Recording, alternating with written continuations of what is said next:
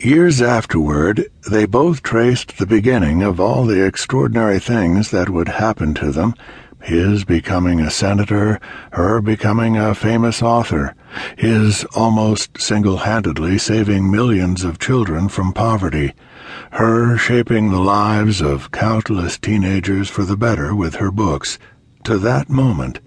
At the time, on their second date, Sally Lanchester just thought that Mark Weaver had said the strangest, most embarrassing thing anyone had ever said to her.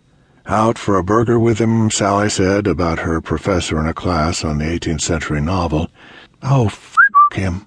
Really, when Sally used that sort of language, she used it experimentally to try to make herself feel mature. She didn't actually think it fit her rather anachronistic views about the way people, especially women, should talk. Now she was at college, though, free from her parents' supervision 18 and ready to start figuring out what kind of life she wanted. That freedom had its challenges, though.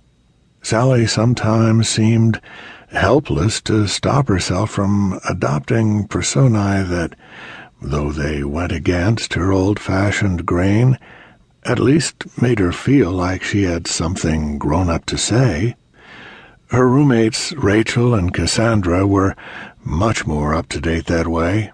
They were always swearing, always talking about sex. To be precise, Sally had found that she very often felt like she didn't really know how to act in this new collegiate world she'd entered a little more than two months before.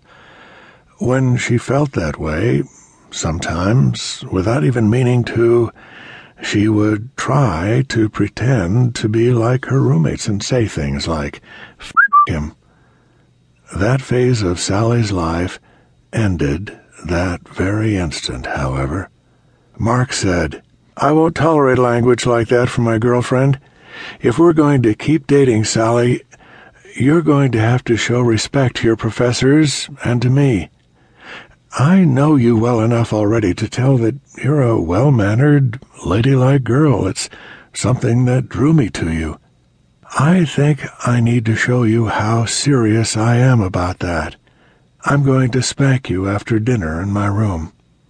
They were having dinner at the nicest of the three burger joints that ringed the campus of Mendon College, a medium-sized, excellent liberal arts college in western Massachusetts.